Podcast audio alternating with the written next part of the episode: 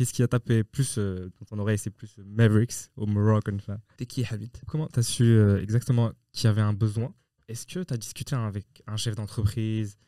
Euh, à qui tu as, enfin, du coup, as pitché le projet et que tu as dit ouais, le besoin existe, on a besoin de ça et ça et ça Et selon les statistiques, construire une vraie, vraie belle société, ça prend entre 5 et 7 ans. Le Hamid de 14 ans ou de 12 ans, il en pensait quoi? Est-ce qu'il voulait être entrepreneur? Ce qui est intéressant, c'est que le Maroc peut être un vrai pied-à-terre pour se lancer partout en Afrique. Et euh, longue vie Moroccan Mavericks. Marhaba, marhaba, et marhaba.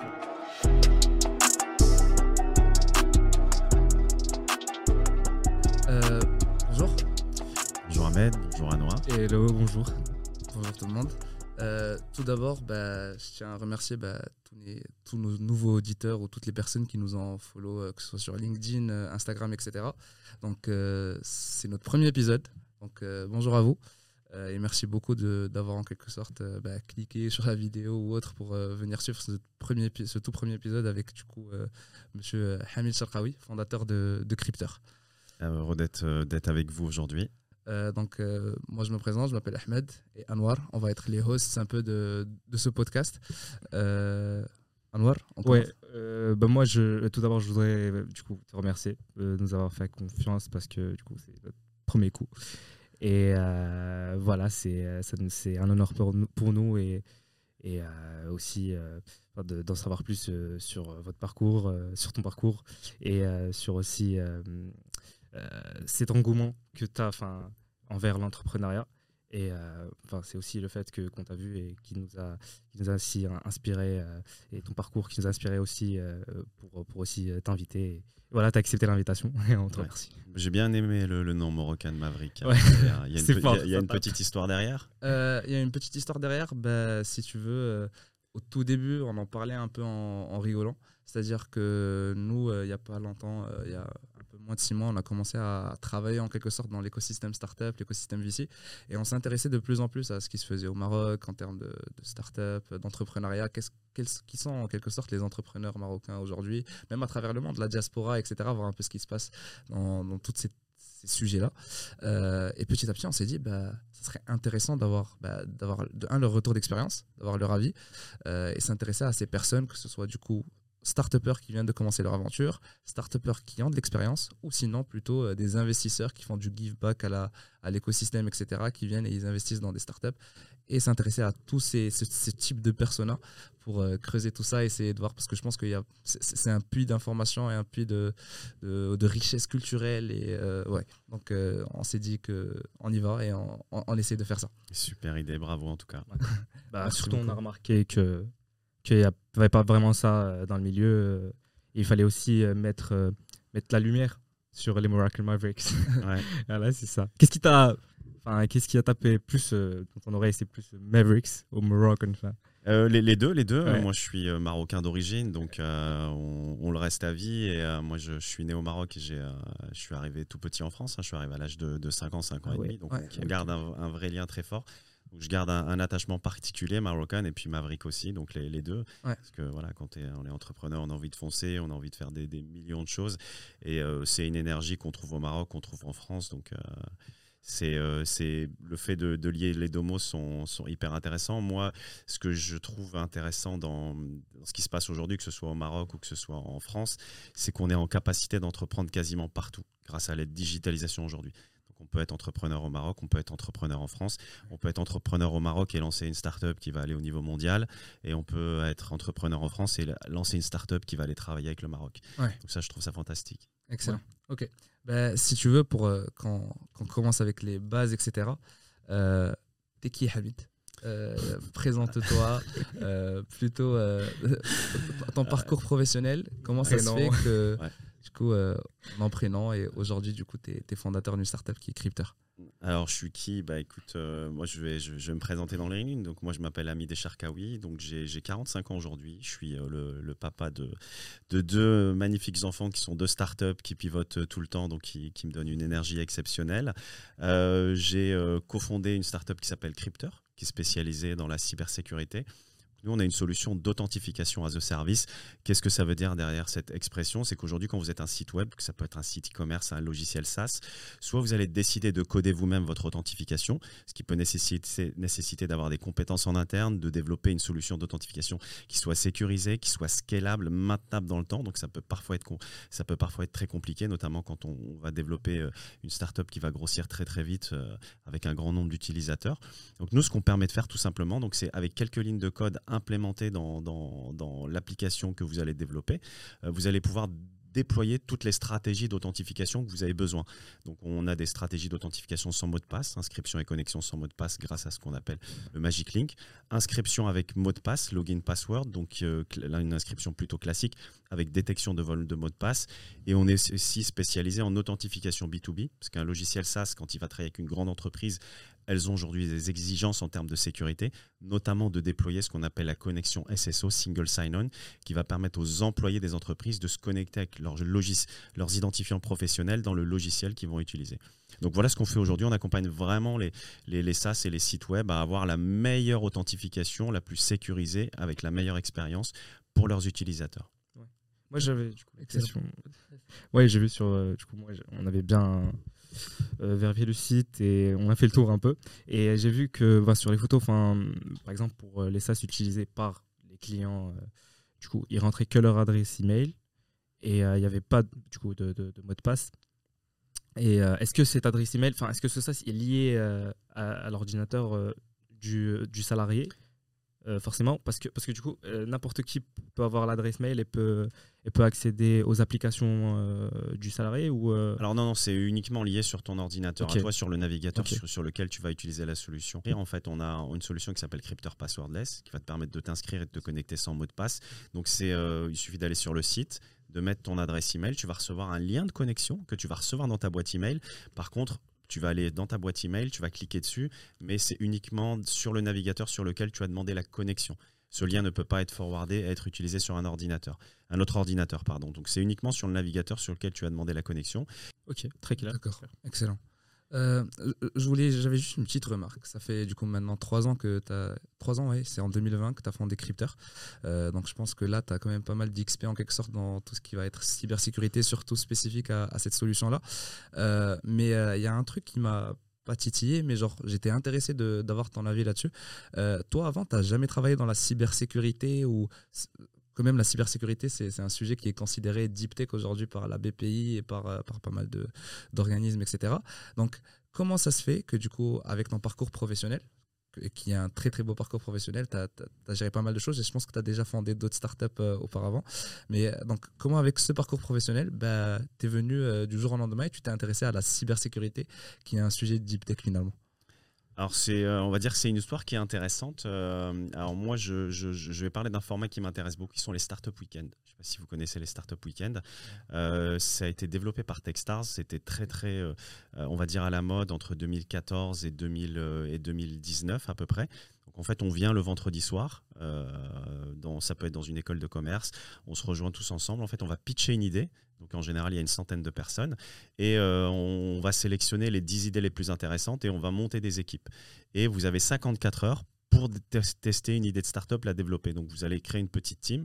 Et le dimanche après-midi, vous allez pitcher devant des investisseurs, vous allez pitcher devant des, euh, des, euh, euh, des, mentors, euh, des, entreprises, etc.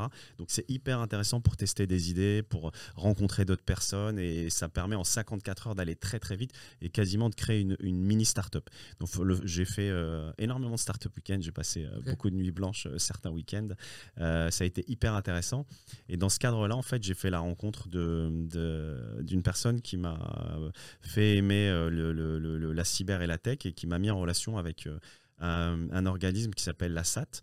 En fait, en France, ce qui se passe d'hyper intéressant, je pense aussi au Maroc, on a beaucoup de technologies qui sont développées dans les universités, dans les centres de recherche. Ces technologies, elles restent sur étagère, parfois, parce que les chercheurs, c'est pas leur métier, ils savent pas amener une technologie sur le marché. Et la France a développé un organisme qui s'appelle la SAT et qui va récolter toutes les belles technologies qu'il y a sur étagère dans les universités et qui va chercher des, des, cofondateurs, en fait, euh, euh, plutôt business, savoir comment emmener euh, une idée sur le marché. Et je suis devenu un rat de laboratoire. Donc j'ai passé, avant Cryptor, j'ai passé quasiment un an et demi à échanger avec deux cryptographes, euh, euh, experts en cryptographie et en cybersécurité, qui m'ont font- qui m'ont fait tomber dedans et qui avaient développé un brevet, donc un protocole cryptographique ultra sécurisé, qui permettait de sécuriser l'authentification des objets connectés. Et ils ont développé ce protocole cryptographique pour sécuriser l'authentification pour les objets connectés. Donc on, a passé un an et demi avec cette équipe de recherche, avec mon associé, à vraiment comprendre le protocole de cybersécurité qu'ils avaient développé, de comprendre ce marché-là. Et euh, c'est là qu'on a décidé euh, d'aller dans cet écosystème-là. Donc avant vraiment la création de Crypteur, on a quand même passé un an et demi à explorer les différents sujets et à pouvoir y venir. Ok, d'accord. Et donc du coup, mais cette équipe-là, elle fait partie de Crypter aujourd'hui ou c'est une solution que genre vous achetez en quelque sorte la technologie euh, auprès d'eux?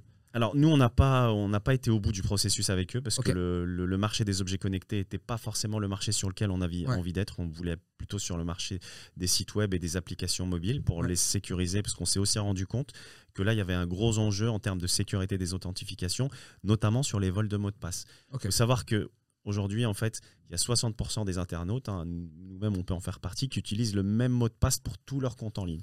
Et un internaute à peu près euh, 150 Un exemple.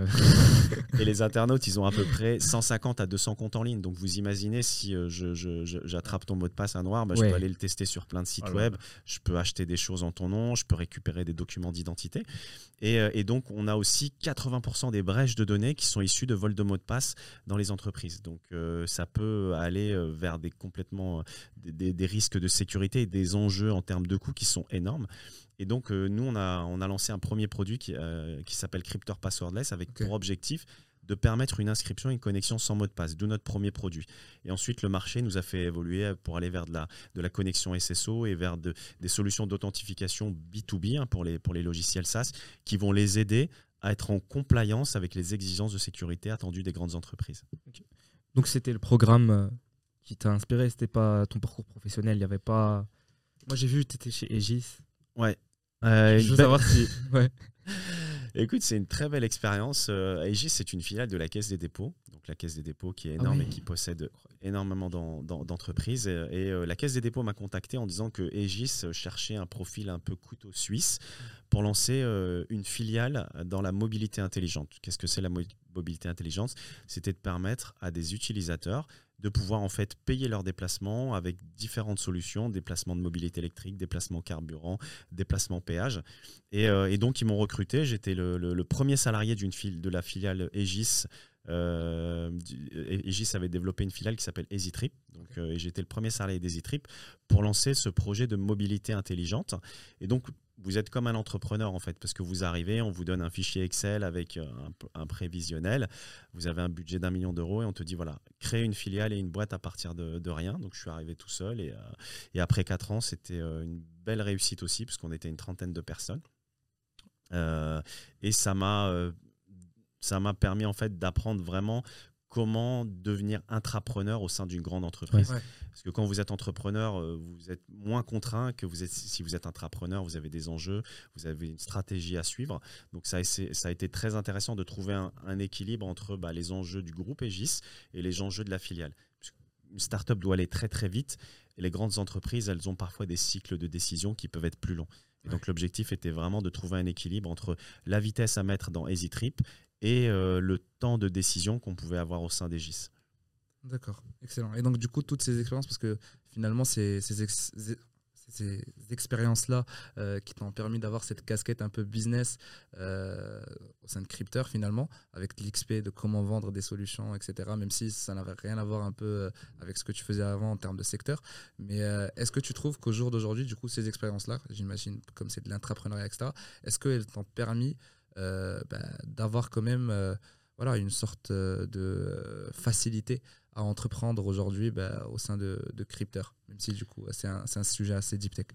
Ouais. Alors, quand on parle de, de start-up, quand on parle de deep tech, il faut savoir qu'en fait, tous les enjeux des start-up et des solutions SaaS, notamment une solution, euh, une solution SaaS, sont des entreprises commerciales.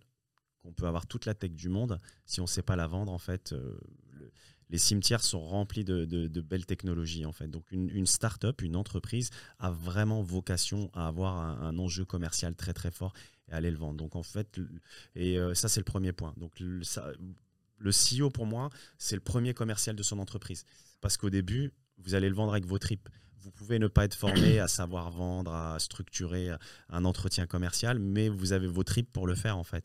Et donc pour moi, le, premier bon commercial d'une boîte, c'est le CEO et il faut savoir aller, comme on dit, au charbon et aller vendre, vendre sa solution, peut-être même avant de l'avoir développée pour trouver ses premiers clients. Donc avoir une expérience commerciale, je pense que c'est quelque chose d'assez fort et de structurer son entreprise pour devenir, euh, pour devenir une vraie machine commerciale. Je pense que c'est ça aussi l'enjeu de, des startups, l'enjeu des solutions SaaS, parce qu'elles ont des telles ambitions de croissance qu'il faut pouvoir structurer une démarche commerciale, même si on est un enjeu deep tech. Après, les expériences que vous pouvez avoir et que vous pouvez cumuler, elles vont vous aider à structurer votre boîte. Parce qu'au début, vous commencez tout seul avec votre associé, vous êtes à deux. On est dans le fameux garage de Steve Jobs. Euh, voilà. Puis en France, vous avez la chance d'avoir des super incubateurs. Donc vous êtes pris en incubation, vous commencez à deux. Mais après, vous avez euh, des salariés. Après, vous avez de l'argent euh, à aller chercher. Après, vous avez des charges à payer. Donc une entreprise, ça doit se structurer. On doit monter vraiment toute la structure de, de, la boîte et donc gérer des salariés, gérer les paiements fournisseurs, choisir les solutions euh, et, ensuite aussi euh, arbitrer. Donc euh, apprendre à arbitrer, l'expérience vous apprend à dire bah ça on va le faire maintenant, ça on va pas le faire maintenant. Ça c'est c'est vraiment les, les, choses importantes à faire dans les premières étapes. Et, du coup comment tu as su exactement qu'il y avait un besoin? Est-ce que tu as discuté avec un chef d'entreprise à qui tu as, enfin, du coup, as pitché le projet et qui t'a dit ouais le besoin existe, on a besoin de ça et ça et ça et tu t'es lancé après ça ou Ouais. Voilà, je voulais creuser aussi. Euh. Ouais, bien sûr. Euh, nous, on a alors au début, en fait, on fait euh, des études du marché, on va regarder sur, on va regarder en, en, ligne, etc. Donc c'est plutôt une approche macro, mais c'est pas forcément les meilleures approches. Ce qui est vraiment intéressant, c'est de se dire, ok, j'ai détecté ce qui semble être un problème. Je vais parler avec 50 personnes. Je vais leur poser 50 fois les mêmes questions. et à la fin, je vais présenter mon idée pour voir si elle passe. Donc nous, nous, on est arrivé avec un premier produit qui s'appelle Cryptor Passwordless, comme je, vous disais tout à l'heure. Et on est parti voir les logiciels SaaS et ils nous ont dit, écoutez, on, aime beaucoup ce que vous faites sur le passwordless, mais on a un gros enjeu aujourd'hui qui est la connexion SSO. Euh, et on a parlé avec une cinquantaine de, de SaaS qui nous ont dit aujourd'hui c'est un vrai problème pour eux pour accélérer s'ils ne savent pas se connecter au système de gestion d'identité de leurs clients euh, qui gère le, ce qu'on appelle le SSO. Euh, et, donc nous, on a pris le temps de parler avec beaucoup de, logiciels SaaS pour détecter quelle était la peine la plus importante pour eux et qui était bloquante dans leur développement. Et là, on s'est dit, voilà, OK, ben on, a, on a vraiment validé quelque chose et puis on va aller développer euh, le produit qui est en, qui est en conséquence. Donc, je, pense qu'il faut vraiment parler avec les utilisateurs, détecter ce qui est bloquant pour eux, ce qu'on appelle les, les, les pains de niveau 3. Le must-have. Exactement. Ça m'empêche de, travailler, ça m'empêche de signer des contrats, ça me fait perdre de l'argent en interne. Et donc, quelle est la plus grosse douleur et euh, comment on peut accompagner euh, l'entreprise pour la résoudre? Trouver le pansement. Exactement. Yes. Euh, tout à l'heure, tu as, parlé, j'ai bien aimé la, transition, en tout cas, quand tu as, commencé à parler un peu de, l'écosystème français, le fait que bah, on est assez bien accompagné ici en France, il y a des incubateurs, accélérateurs, etc. Euh, finalement, du coup, toi, j'imagine que tu as décidé d'entreprendre en France parce qu'aussi c'est le pays dans, lequel tu as grandi, où il y a ta famille, etc. Mais euh, euh, comment tu vis l'expérience d'entreprendre en France? Est-ce que tu, tu, la vis bien? Est-ce que tu trouves que tu es bien accompagné, etc. Comment, comment tu la vis finalement? Euh, alors, je, voudrais être un peu chauvin. Moi, j'aime la France. Vraiment. Euh, j'aime beaucoup la France. C'est un pays qui est exceptionnel par plein de choses. On peut entendre du French bashing. Hein. Souvent, de temps en temps, les Français sont râleurs, les Français sont pas bosseurs, etc. Et je pense que c'est vraiment des clichés parce que la France, c'est une terre d'entrepreneurs. C'est vraiment une terre d'entrepreneurs. C'est une, c'est, euh, on a un écosystème qui est hyper dynamique, vraiment. Et de temps en temps, en fait, euh, j'échange avec euh, des fonds étrangers ou des, gens qui sont euh, dans des écosystèmes d'autres pays européens comme l'Allemagne. Et ils nous disent, bah, on vous envie en France, c'est un des un des meilleurs pays au monde pour entreprendre en fait. Notamment quand on démarre avec un PowerPoint et qu'on a envie de changer le monde parce que bah, on n'a pas beaucoup de sous, on n'a pas de quoi monter son, premier POC en fait. Et en France, vous allez être en capacité de trouver bah, un peu d'argent au démarrage par des subventions, euh, par des prêts d'honneur avec Réseau Entreprendre par exemple, qui va pouvoir vous aider à monter un premier POC, trouver un premier client.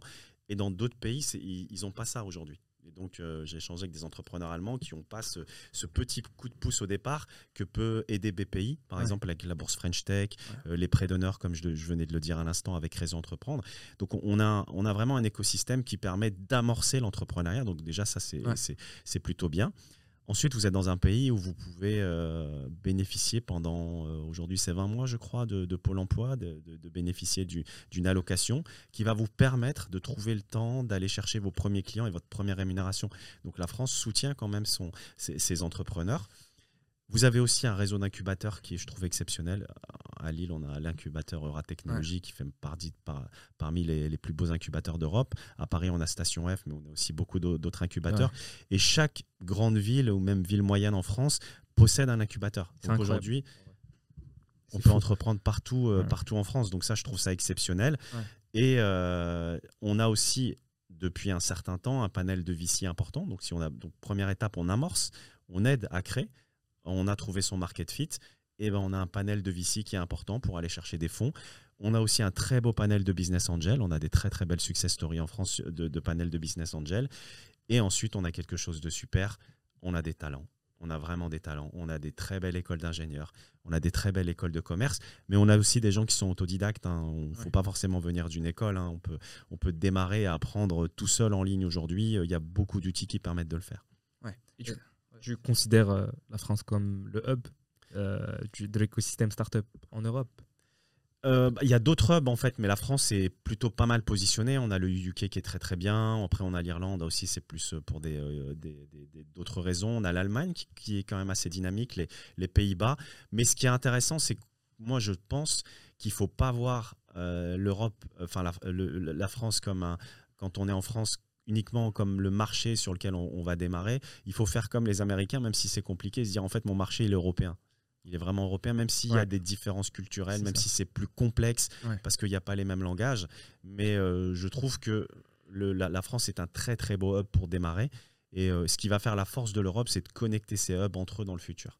D'accord. Et on a le Web Summit, euh, je ne sais pas si vous l'avez fait, qui est une expérience exceptionnelle, qui est, qui, qui, est à Lisbonne une fois par an et qui va réunir tout l'écosystème tech européen des startups et aussi un peu euh, hors Europe. Et on voit vraiment la dynamisme de tous les écosystèmes euh, qu'il peut y avoir en Europe. Et la France, oui, je vais te le dire avec le sourire aussi, fait partie des plus beaux écosystèmes de, de startups en Europe.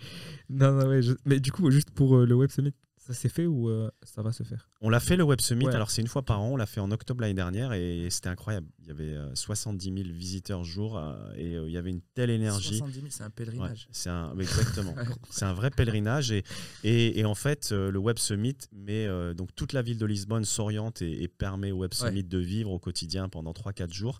Et, et on a une telle énergie, on voit tout le dynamisme des écosystèmes, tous les types de startups dans les différents écosystèmes, cybersécurité, HR, euh, market, Martech, etc. Et euh, il y a une interaction, une interaction très facile qui se fait. Et on a on voit que les écosystèmes ont envie de travailler entre eux. donc nous, on a pu trouver nos premiers clients hors de France là-bas. Et donc c'est euh, c'est pour ça que je dis qu'on a un très bel écosystème en France, mais aussi en Europe, et que plus on connecte cet écosystème, et plus on est en capacité d'avoir un marché qui soit quasiment au, de la taille de celui qu'il y a aux États-Unis. Ouais. Hum. Donc, euh, la transition, elle est bonne par rapport aux États-Unis. Donc, du coup, toi, aujourd'hui, surtout, moi, je pense par rapport à, au secteur, au secteur de, cybersécurité, etc., que, que Crypter euh, euh, propose. est-ce que tu aurais peut-être, genre, je, pense que je, connais déjà la réponse, mais est-ce que tu aurais aimé, par exemple, commencer ta startup aux États-Unis? Peut-être que les besoins là-bas, que ce soit en termes de SaaS, etc., peut-être il y a plus de clients et le marché il est beaucoup plus grand. Après, il faut avoir l'air insolide, mais euh, tu vas me dire, mais euh, est-ce que tu aurais aimé peut-être commencer à entreprendre et développer la solution là-bas avant de s'attaquer à un marché européen? Euh, alors, comme on dit, on, il faut bien commencer quelque part. Donc, moi, je suis en, France et, je commence en France. Alors, nous, on a vocation pour être, pour d'être une, une, entreprise vraiment internationale. Donc, oui, les États-Unis est un marché qui nous intéresse beaucoup. Est-ce que j'aurais aimé commencer là-bas? Mon histoire fait que je commence ici. Donc, moi, comme je disais, j'aime beaucoup la France, j'aime beaucoup l'Europe. On a énormément de choses à faire. Donc, nous, notre objectif est vraiment de construire déjà dans un premier temps un champion européen de l'authentification et de pouvoir apporter en fait au, site web, logiciel SaaS, site e-commerce, une solution d'authentification qui soit européenne et souveraine en termes de données. Donc on ah, est vraiment attaché là-dessus, mais euh, ça n'empêche pas Crypter aussi d'avoir des ambitions qui soient euh, américaines. On a déjà commencé à avoir des contacts avec quelques, quelques leads potentiels euh, qu'on a rencontrés notamment au Web Summit et notamment aussi des leads au Brésil. Brésil qui est un écosystème de start-up très très actif, on n'en parle pas forcément assez. Mais le marché américain reste aussi le marché dominant parce que ils savent se décider vite et aller vite, en fait. Donc, on sait te dire oui vite, on sait te dire non vite. Et donc, nous aussi, euh, on aimerait pouvoir s'y confronter euh, dans les prochains mois euh, Ouais.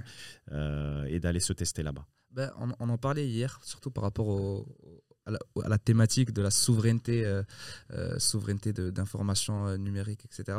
Euh, des fois, il y a des clients américains qui vont venir s'intéresser à des solutions Mhm. européennes à cause de ces, en, quelque sorte, grâce à ces principes-là de souveraineté, etc. Des principes qui, euh, ben, en quelque sorte, qui sont régulés en Europe. euh, la souveraineté, est très importante en, Fra- en France, etc. C'est- des business models et des choses qui sont pas mal développées ici en Europe, alors que c'est pas ré- réellement le cas aux aux États-Unis. Donc certains clients euh, américains bah, sont intéressés par des solutions européennes euh, grâce à, en quelque sorte à, ce pain point là qui est du coup avoir la souveraineté de leurs données et de pas les stocker quelque part et les revendre euh, derrière, etc. Donc euh, je pense que c'est- excellent comme point. D'accord, ok. Excellent.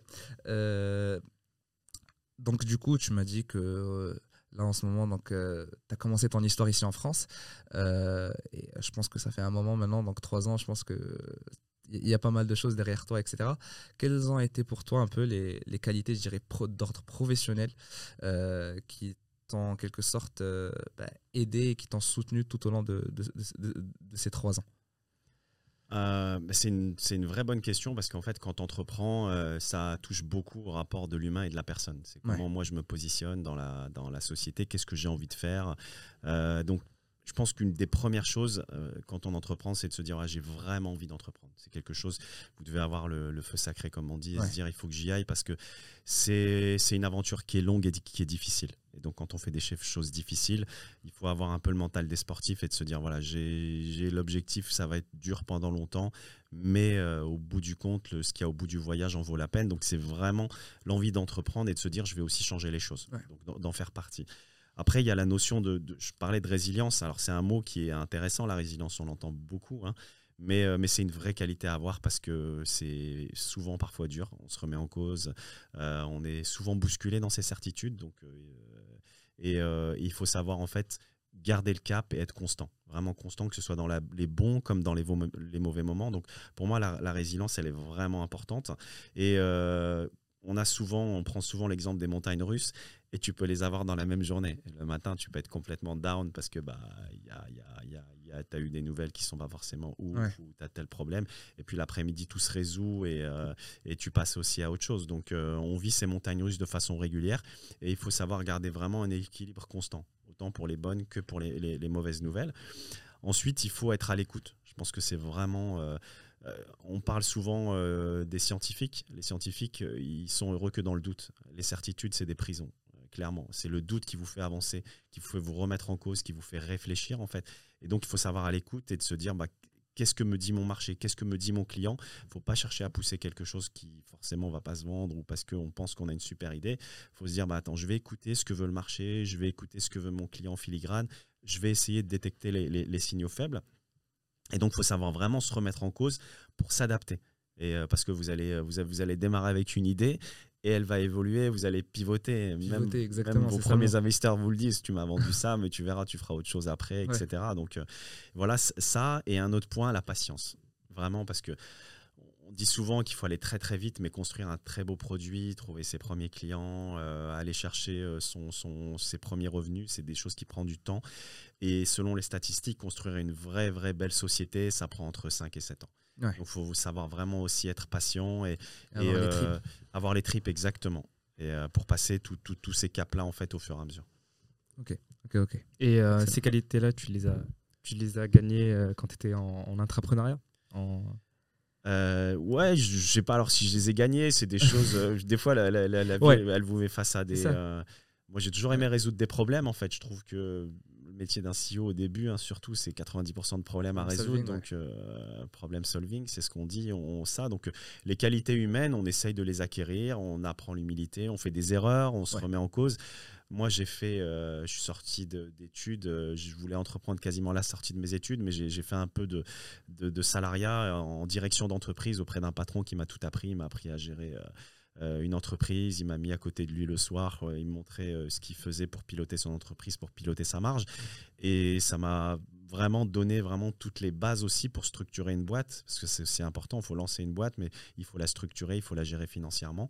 Et, euh, moi, je me, suis lancé dans le rachat d'entreprise en 2008, racheter une entreprise pour la restructurer.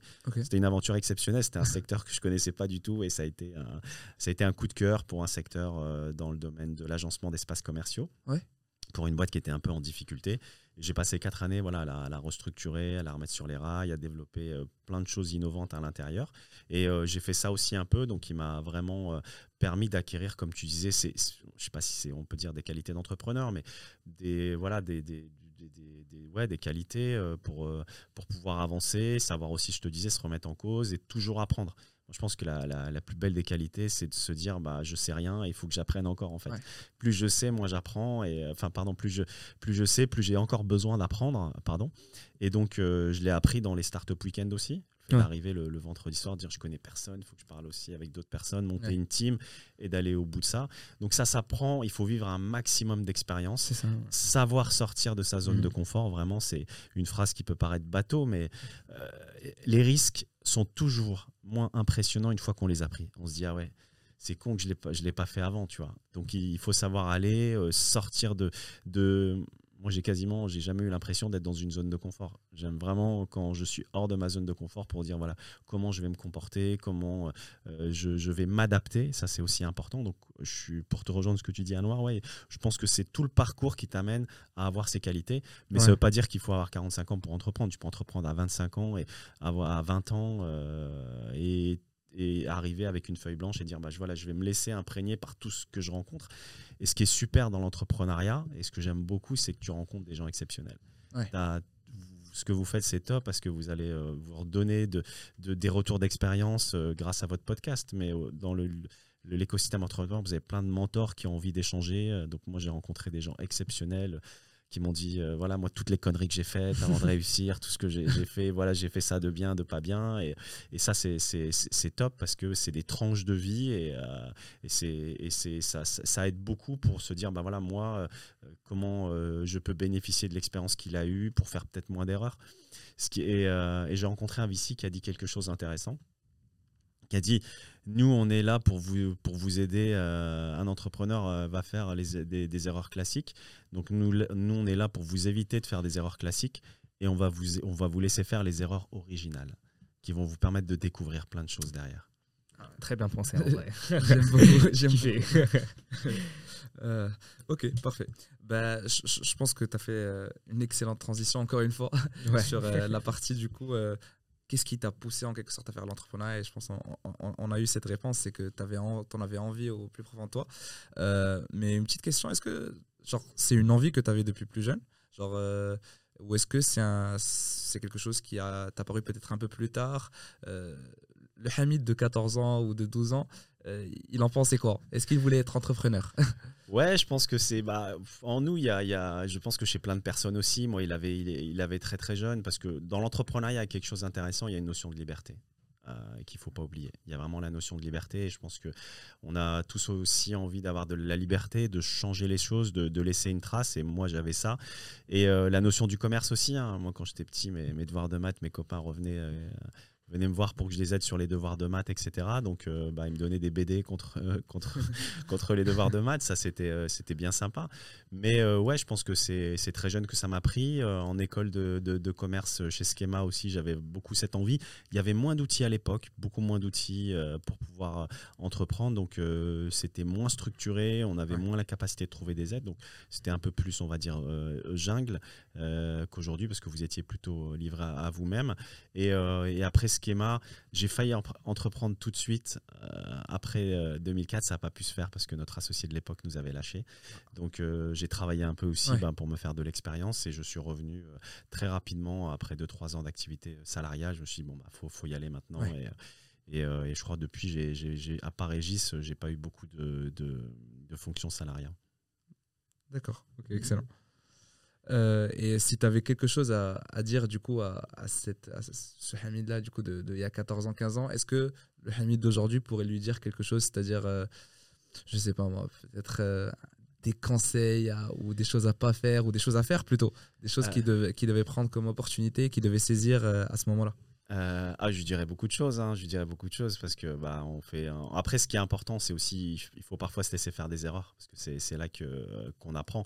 Moi, je pense que ce que je lui dirais, c'est de se lancer encore plus tôt euh, et d'y aller encore plus et de lancer encore plein plein de choses parce que euh, nous, à l'époque, il y avait la notion de l'échec qui est assez difficile en France, donc beaucoup de gens se lançaient pas dans l'entrepreneuriat parce que ils pensaient que échouer une boîte c'était un vrai échec, alors qu'aux États-Unis, bah, as testé une fois, tu réussiras mieux la deuxième fois et la troisième fois, tu réussiras encore mieux. Donc c'est de lancer encore plus de choses plus tôt. C'est vraiment d'y aller, de lancer, lancer des boîtes, de tester des choses, de tester des idées, de faire encore plus de trucs et plus tôt, euh, sans justement euh, avoir cette pression sociale. À l'époque, on parlait de l'échec des entrepreneurs. Il y a des associations qui suivaient les entrepreneurs en 2006 justement qui avaient échoué pour les, pour les aider. Il y avait une image qui était assez négative, ce qui est beaucoup moins le cas aujourd'hui. Et donc, euh, ce que je lui dirais, je dirais à tout le monde, c'est vraiment leur lancer plein de projets, allez-y, n'ayez pas peur, parce que les ressources, vous allez les trouver sur les chemins. Et l'énergie de vous, l'avez déjà en vous et la capacité de s'adapter à ce qui va arriver, même si on ne sait pas ce qui va arriver, on l'a en nous parce qu'on a euh, la capacité de, de, résoudre les problèmes qui vont arriver. Tu as, parlé, enfin, beaucoup parlé sur, cette, euh, sur ce point de sortir de zone de confort et, et la certitude est une prison.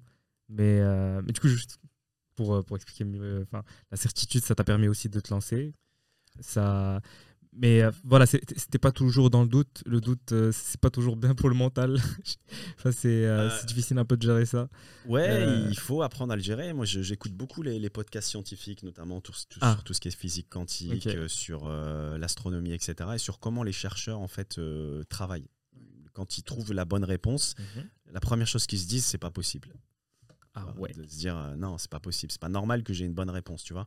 Et, euh, donc il y a ce travail de remise en cause. Le doute se gère. Hein. Quand je te dis les certitudes, c'est parce que quand on est trop certain de quelque chose, on peut être un peu aveuglé et voir et manquer de voir ce qu'il y a d'intéressant à côté, tu vois.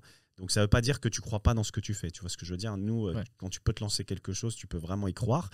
Et une image qu'on m'a donnée intéressante, c'est qu'un entrepreneur, c'est quelqu'un qui va sauter d'un avion et qui va construire son parachute pendant la descente, en fait, pendant la chute. Donc tu sautes d'un avion sans parachute et pendant ta chute libre, tu construis ton parachute pour pas t'écraser au sol, en fait.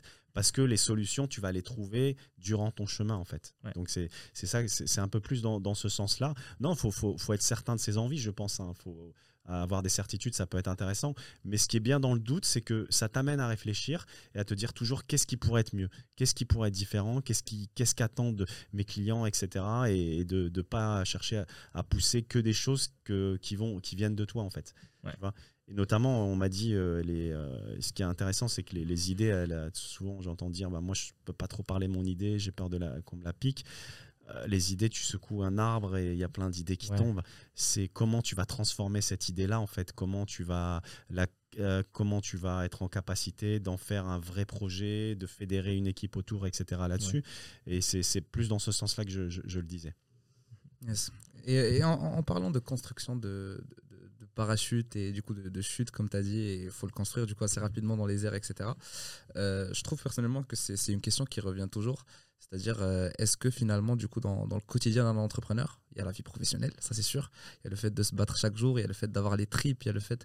Il y a, pas mal de choses où il faut vraiment euh, faire en sorte que bah, mon projet, ton projet, fait en sorte de grandir, d'évoluer et je le fasse, euh, qu'il passe de poussin en quelque sorte à poule.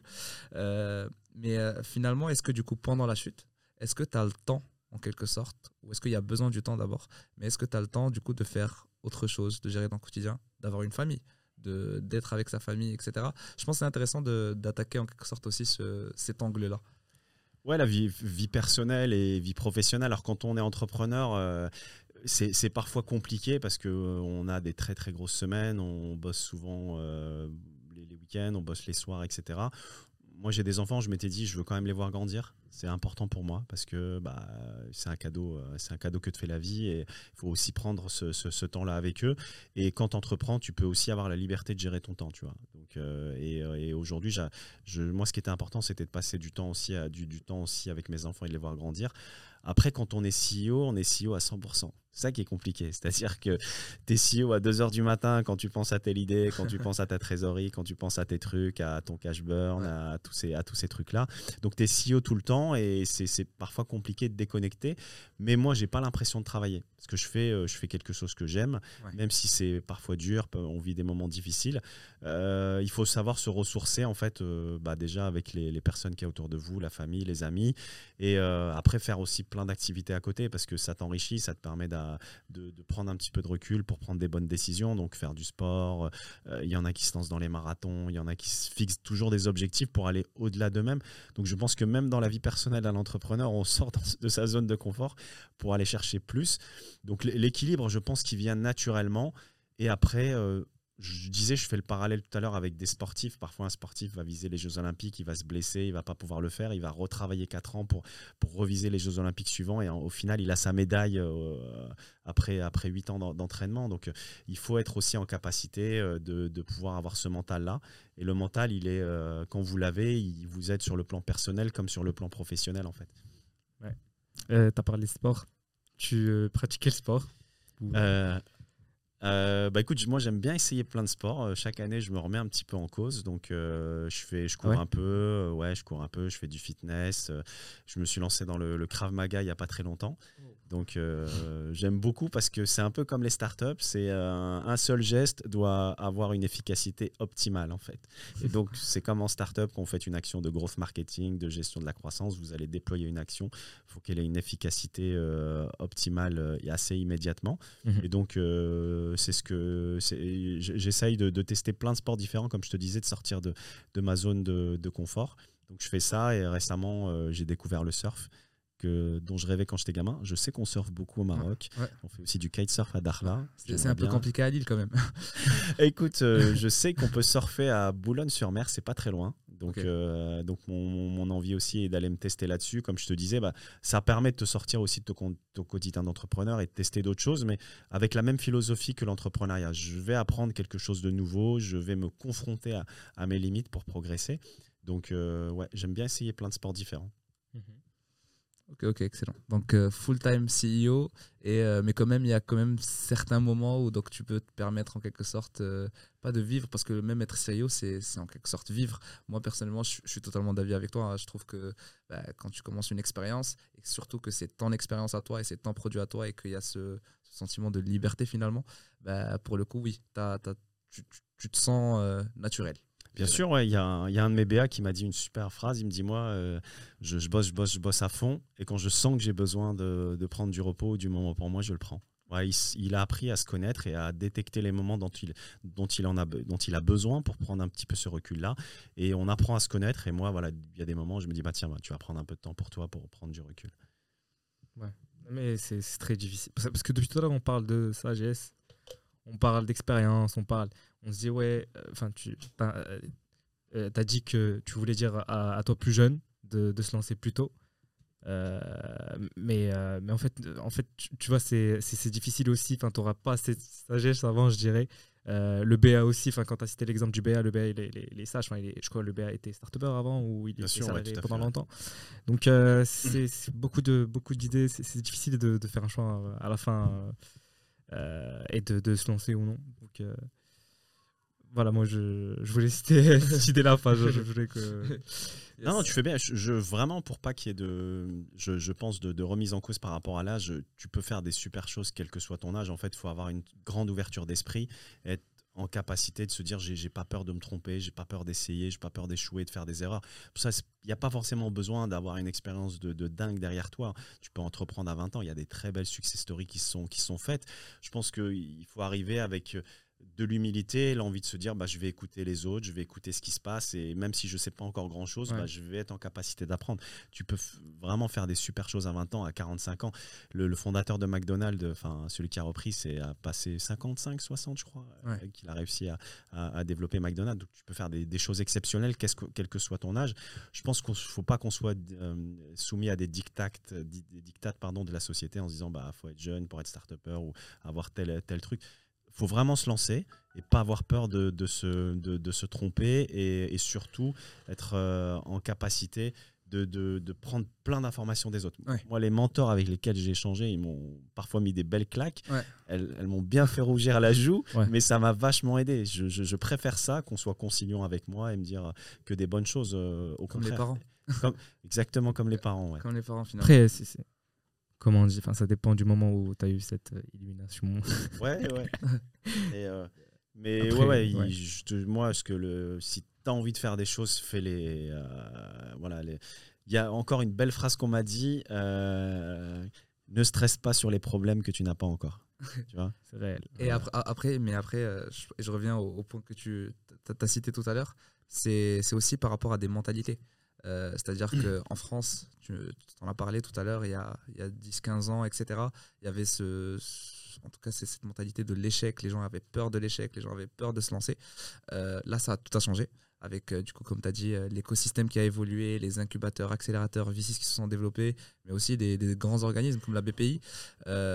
Si par exemple on compare ça par exemple au Maroc aujourd'hui, je sais pas si euh, toi tu t'y connais euh, un, peu euh, en quelque sorte euh, ce qui se passe en ce moment au Maroc en termes d'écosystème, etc.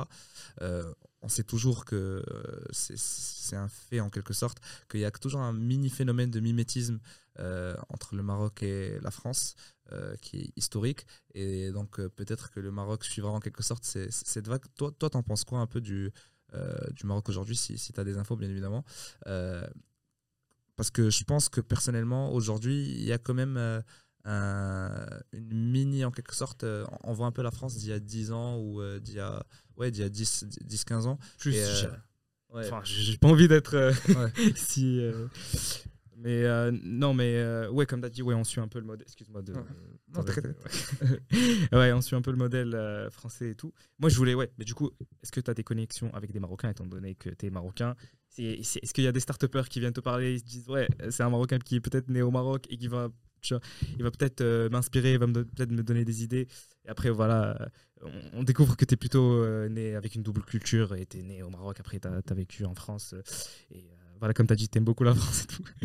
Et euh, voilà, on veut savoir, euh, est-ce que aussi cette, euh, cette double culture t'a inspiré et t'a aidé aussi à, te, rapprocher aussi à des entrepreneurs marocains, à les aider, à être à l'écoute de ces entrepreneurs. Donc voilà, Euh, bah écoute, non, super question. hein. Je te disais, je- je- j'aimais la France tout à l'heure, j'aime le Maroc aussi euh, très fortement. hein. C'est très compliqué de, de choisir entre son père et sa mère, comme on dit. Donc les, les deux, j'y porte une, une très, très, très grande affection, notamment au Maroc. Mon, euh, euh, je suis pas encore aussi connecté que j'aimerais l'être avec l'écosystème marocain. Je Mhm. commence à le suivre de, de, de, de plus en plus et j'aimerais bah, pouvoir m'y impliquer, ça clairement, parce que c'est un, je trouve que c'est un très bel écosystème. Les, les Marocains, ils ont une très, très belle énergie d'entrepreneurs. hein. Faut, le- le- les Marocains ont fait de très belles boîtes, c'est des négociants, c'est des commerçants. Il y, a, il y a cet ADN d'entrepreneur euh, au sein, de, au sein des Marocains.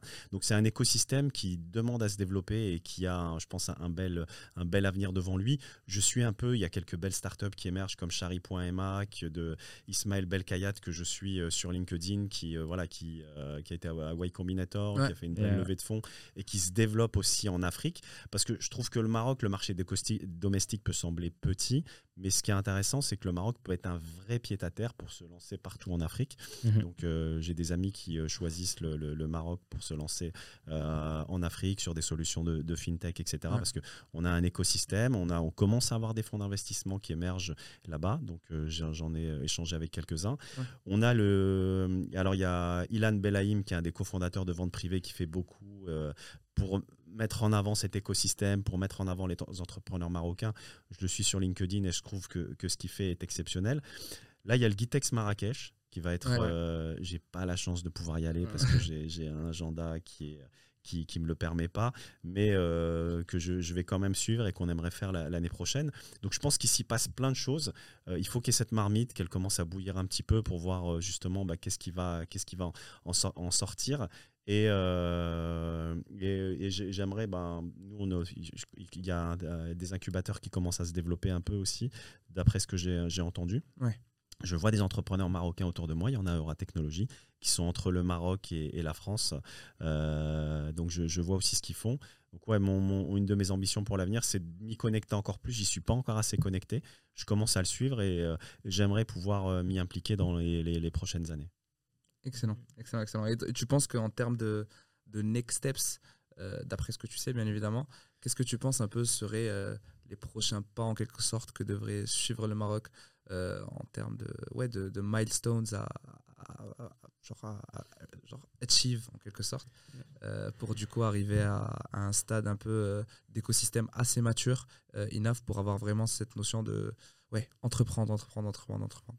Ouais, il faut. Alors, déjà, ce que je te disais tout à l'heure, en France, en fait, on a beaucoup d'écoles d'ingénieurs. Donc, si tu veux lancer des startups, il te faut des ingénieurs. Donc, il faut vraiment investir dans la formation. Et je sais que les Marocains sont très recherchés. Hein. Il y en a plein dans les écoles d'ingénieurs en France. Euh, il faut vraiment développer la, formation Maroc, que ce soit la formation dans la tech, les écoles de coding school. Il y en a plein. Hein. Donc, il y a, en France, vous avez le, vous avez le wagon, euh, il y a le wagon Casablanca aussi, je crois, parce que on peut apprendre à coder en fait sans passer par une école. Donc euh, on peut créer des codeurs, vont se dire bah, je vais lancer plein de petites applications domestiques, etc. Donc il y, a tout cet écosystème là de formation à favoriser dans un premier temps. Après il y a des très belles écoles aussi au Maroc hein, euh, qui peuvent former, je connais moins les écoles au Maroc, mais former à l'entrepreneuriat, etc. Parce qu'il peut y avoir vraiment des, des cursus, parce qu'on comme je te le disais, on peut se lancer en sortie d'école hein, et, euh, commencer, euh, commencer euh, juste après la, sortie de l'école. après, il y a la notion, les incubateurs ont beaucoup joué en France, parce que entreprendre seul, c'est compliqué. Et donc, le développement d'incubateurs, d'un tissu d'incubateurs, peut vraiment aussi aider. Et donc, s'inspirer du modèle français peut être intéressant, parce qu'on a aussi le modèle BPI, qui est vraiment bien pour amorcer au début, aider à trouver les premiers fonds pour faire son premier POC technique, pour monter son, sa première application. Et, euh, donc euh, BPI, par exemple, a inspiré beaucoup nos voisins européens qui disent bah, c'est une vraie success story à la française et on aimerait avoir notre BPI. Donc le Maroc peut vraiment s'en inspirer. Après, sur le schéma euh, entrepreneurial, la structure juridique de lancement des boîtes, elle est similaire entre le Maroc et la France. Mmh. Donc, on, a les mêmes types de capacités euh, juridiques aussi pour lancer des boîtes euh, assez rapidement. Et, le Maroc peut jouer un vrai rôle parce que les Marocains, bah, ils ont une ambition aussi internationale. Donc, je te disais, tu peux lancer des boîtes de, partout, du Maroc, de l'Espagne, euh, avec un ordinateur, euh, recruter des gens en remote euh, un peu partout à travers le monde. Donc tu peux vraiment lancer des pépites depuis le Maroc en fait. Et, les financements, il y a des fonds qui commencent aussi à s'intéresser aux boîtes marocaines. Ouais.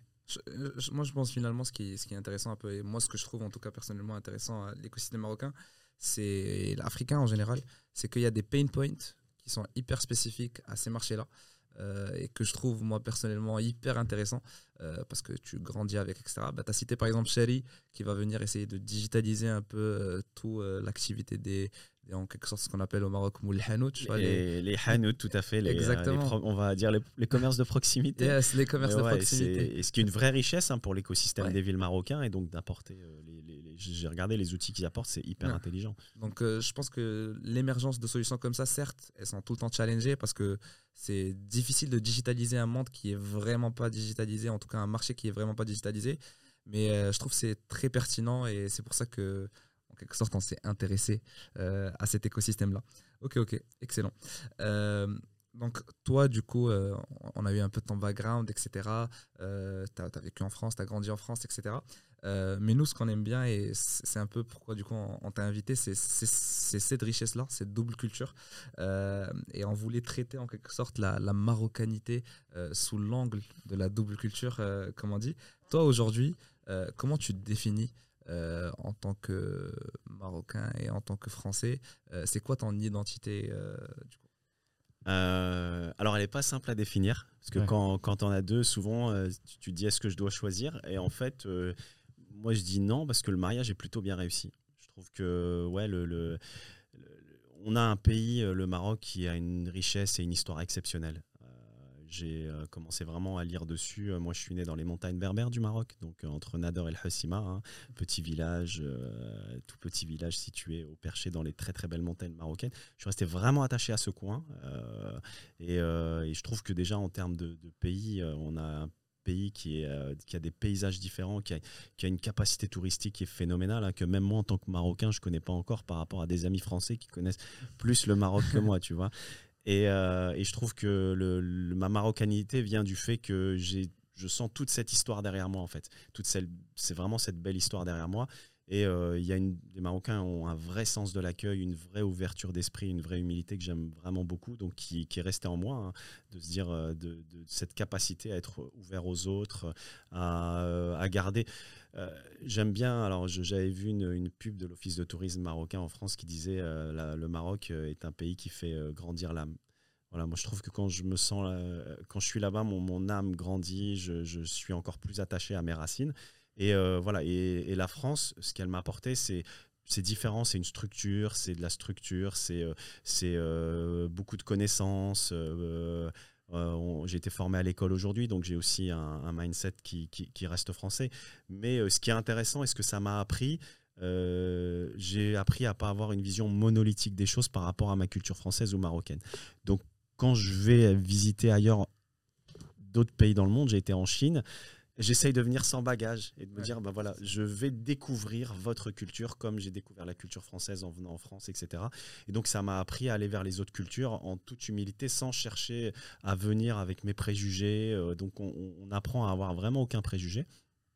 Et euh, après, ce que, comme je te disais tout à l'heure, ce que, ce que j'aime, j'essaye voilà, maintenant de, rechercher de plus en plus euh, à me reconnecter au Maroc. J'y vais tous les étés, hein, j'y passe un mois tous les étés, je bosse de, de là-bas parce que je, mon, épouse est, mon épouse marocaine.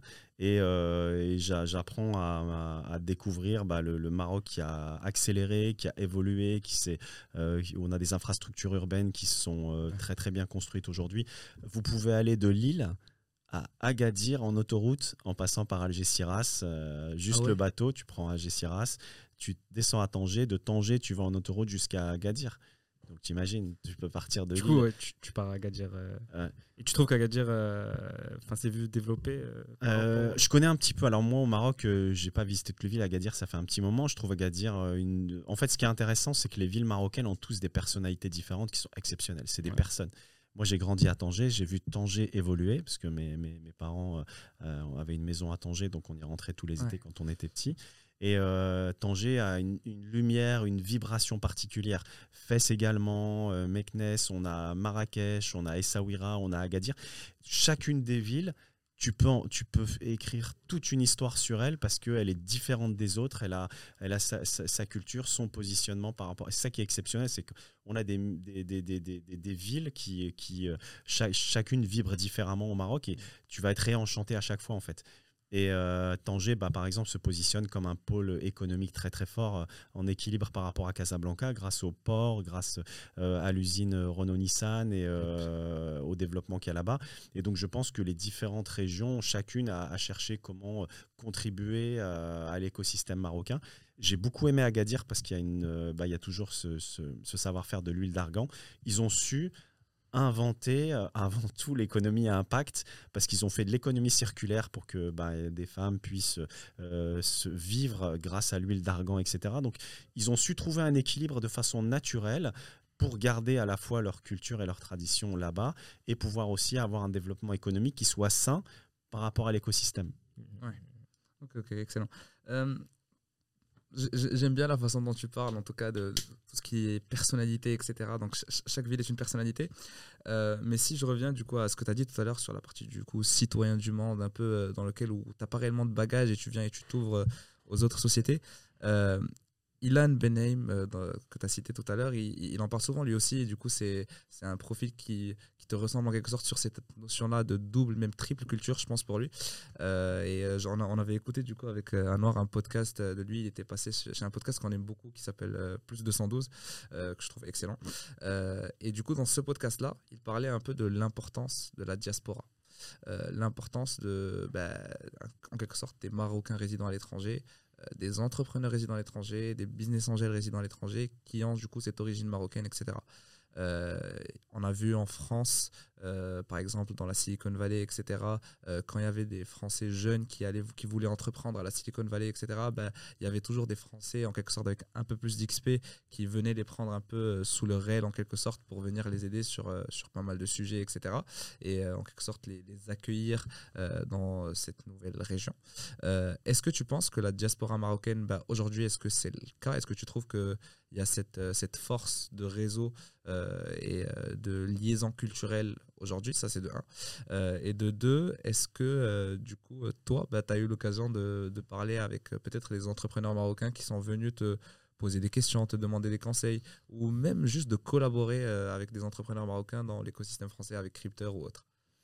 Ouais, euh, tu, concernant la, diaspora, c'est, je pense, un point vraiment important. Déjà, au-delà de la diaspora, il y a une vraie solidarité euh, marocaine hein, euh, quand on va dans, dans, un autre pays et quand on, se, on se, rencontre. et ce qu'ont fait les Français à la Silicon Valley, hein, parce qu'on on sait que ça peut être compliqué d'aller dans, un pays étranger quand tu de repères. Donc déjà, ça se fait en France. Hein. Je te parlais d'entrepreneurs de, qui sont sur Aura Technologies, qui sont entre le Maroc et, et qui sont entre le Maroc et la France un mois, un mois, et qui viennent régulièrement. Donc j'échange beaucoup avec eux. Et euh, et donc, euh, il y a, je pense, une vraie solidarité. Euh, je sais qu'il y a un fonds d'investissement qui a été lancé par le Maroc pour les entrepreneurs de la diaspora marocaine dessus. très récemment, j'ai été au consulat euh, du Maroc de Lille qui cherche à fédérer euh, les entrepreneurs euh, marocains des Hauts-de-France. Donc c'est une très très belle, très très belle initiative. Et, donc je pense que toutes les initiatives qui vont dans ce sens-là sont, importantes parce que y a les, les, Marocains s'internationalisent assez facilement. Donc c'est des gens qui vont au Canada, c'est des gens qui vont aux États-Unis, c'est des gens qui vont, qui vont en Europe. Et bah, de, de pouvoir fédérer et de bénéficier de cet écosystème de compétences et d'entraide est, important. Et tu parlais du point de contacter ou d'être contacté par des Marocains. Ouais, on commence justement. J'ai fait quelques belles rencontres et, euh, euh, et, cet été, euh, je vais prendre le temps au Maroc d'aller rencontrer des gens là-bas pour pouvoir m'y impliquer. J'avais rencontré aussi des, incubateurs bah, Vivatech il y a, un an et deux ans et je sais que régulièrement l'écosystème marocain vient, vient se mettre en avant. Donc c'est un vrai point important. La solidarité, tu parlais de valeurs culturelles du Maroc. Bah, la solidarité marocaine en fait partie et, et c'est naturellement que ça bénéficie à la diaspora. Ça s'est vu pendant le Covid. Hein. on a vu au Maroc comment euh, les Marocains ont aidé les personnes qui étaient bloquées au Maroc, notamment des Américains près de Tanger qui étaient, euh, mmh. qui étaient, euh, qui pouvaient pas reprendre le bateau et comment l'accueil des Marocains et la solidarité a pu s'exprimer. Donc, et le fait d'avoir aussi, bah, comme tu disais, de plus en plus d'entrepreneurs marocains qui réussissent et qui s'exportent et de pouvoir redonner à, à, leur écosystème, je trouve ça super. Euh, ouais, man. Tout le temps, il, sort des réponses. Euh, enfin, tu sors des réponses euh, complètes. Moi, je suis épaté. Enfin, je kiffe beaucoup. Et du coup, est-ce qu'on. Bah, on peut clôturer cet épisode? on t'a préparé un petit jeu. un jeu, du coup, c'est un jeu qui est assez simple. je vais, on n'a pas de téléphone malheureusement. je vais, on, va essayer de le faire à, à, la tête, mais en gros, on aura plusieurs questions à te poser. Euh, c'est des questions à réponse du coup euh, oui ou non. D'accord. Euh, et donc du coup le but c'est d'y répondre assez rapidement donc pour avoir vraiment ta réaction en quelque sorte bah, la plus la plus vraie en quelque sorte. et du coup si tu veux on peut commencer alors. T'en fais une, j'en fais, j'en fais une? Yes. Vas-y. donc t'es prêt? T'es prêt Hamid? Go. Let's go. 60 secondes. Si maintenant tu avais le choix de tout refaire à zéro, aurais-tu créé ta startup dans un autre pays que la France? Euh, Non. Penses-tu qu'un monde sans mot de passe est possible dans un avenir, dans un avenir proche? Oui. Recommanderais-tu à ton moi plus jeune de se lancer dans l'entrepreneuriat plus tôt Oui. Penses-tu que la diaspora possède un rôle important dans le développement d'un pays à travers euh, ses frontières? Oui. Trouves-tu qu'avoir un équilibre entre vie professionnelle et personnelle est essentiel pour réussir en tant qu'entrepreneur? Non. Je vais, je vais, je vais revenir, je vais te répondre oui et non. J'ai le droit? Ouais, bien sûr. ok, ça, va. euh, une question un peu. Euh, tu préfères la cuisine marocaine à la française? Je préfère la cuisine marocaine. Enfin, yes. Crois-tu que l'écosystème des startups au Maroc évoluera de manière significative dans les années à venir? Oui, je suis très confiant sur le sujet. Est-ce que la double culture, ta double culture marocaine et étrangère t'aide à apporter des perspectives uniques dans ton travail d'entrepreneur? Oui, vraiment. On te propose demain de gravir le mont Everest avec bien évidemment de la préparation, etc. Tu le ferais ou pas? Oui. Penses-tu que la résilience est une qualité essentielle pour surmonter les défis de l'entrepreneuriat? Oui. Te vois-tu continuer à travailler dans le domaine de la cybersécurité et de l'entrepreneuriat à long terme? Oui. Euh, est-on donné euh, ton intérêt pour le vol spatial euh, commercial on a vu un petit tweet que tu avais retweeté sur SpaceX, etc. Donc on s'est dit que ce serait intéressant de titiller là-dessus.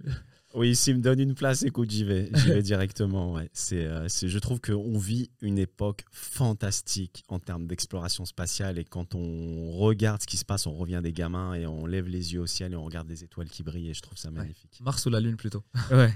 Mars. Mars. Mars. Ok. Intéressant.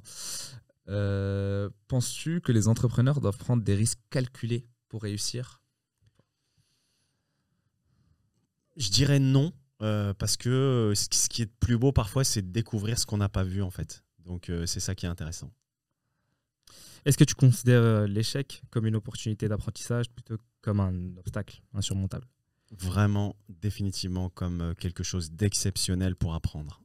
Et enfin, est-ce que tu as aimé faire euh, ce premier épisode de podcast euh, avec nous, Monsieur Hamid Sharqawi Eh ben, écoutez, j'ai adoré. Merci beaucoup pour l'accueil, Ahmed. Merci beaucoup, Anwar. Et je Merci souhaite une très très longue vie à, à votre magnifique pod- Merci à podcast. toi. Merci à toi de nous avoir accordé ton temps. Je sais que tu t'es déplacé de Lille, euh, même si je sais que tu as l'habitude de te déplacer de Lille, mais quand même, tu nous as accordé ton temps sur une journée euh, par semaine ou que tu fais à Paris. Donc merci énormément. Euh, Et euh, longue vie Moroccan Mavericks. exactement. marhaba, marhaba, et marhaba. À bientôt, tout le monde. Au revoir. Yes. Bisous, au revoir.